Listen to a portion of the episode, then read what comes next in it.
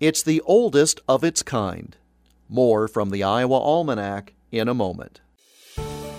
Hello, fellow Iowans. This is Michael Swanger, owner and publisher of Iowa History Journal. 2024 marks Iowa History Journal's 16th anniversary, and we have planned some amazing stories for the year that you won't want to miss and that you won't find in other magazines. Pick up our January February issue on newsstands at Hy-Vee, Barnes & Noble, Walmart, Books A Million, and other outlets. Better yet, subscribe so that you don't miss an issue. Visit iowahistoryjournal.com and order today.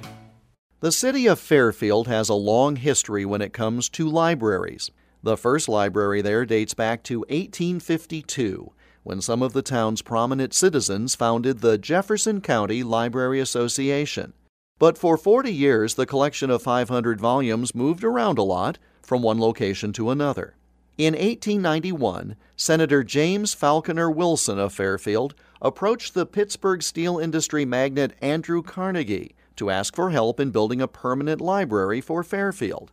Carnegie was already known for funding some libraries, but this one would be different. You see, Andrew Carnegie did not have any ties to Fairfield and had never visited there. His other donations were all to places he had personally seen.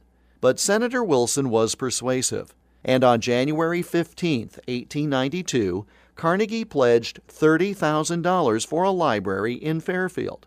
Wilson himself donated the land, and the next year the permanent Jefferson County Library opened. That library in Fairfield served the town well for almost a hundred years. A new library was built in 1996, and the building Carnegie supported now is operated by Indian Hills Community College. That gift to Fairfield was the first for a library west of Pittsburgh, then called Allegheny City. But it was even more than that.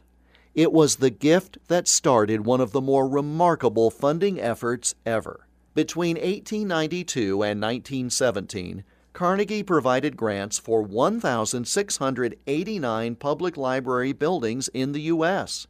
at a cost of $41.5 million. Iowa cities took advantage, and by 1918, Carnegie had provided funds for 97 of the 136 public libraries in our state. Waterloo and Sioux City, in fact, each received grants for two libraries in their respective cities. Worldwide, the massive Carnegie Library project supported more than 2,800 libraries, but it all started with a grant to Fairfield on this date in 1892. And that's Iowa Almanac for January 15th. Follow us on Twitter at Iowa Almanac. Until tomorrow, I'm Jeff Stein.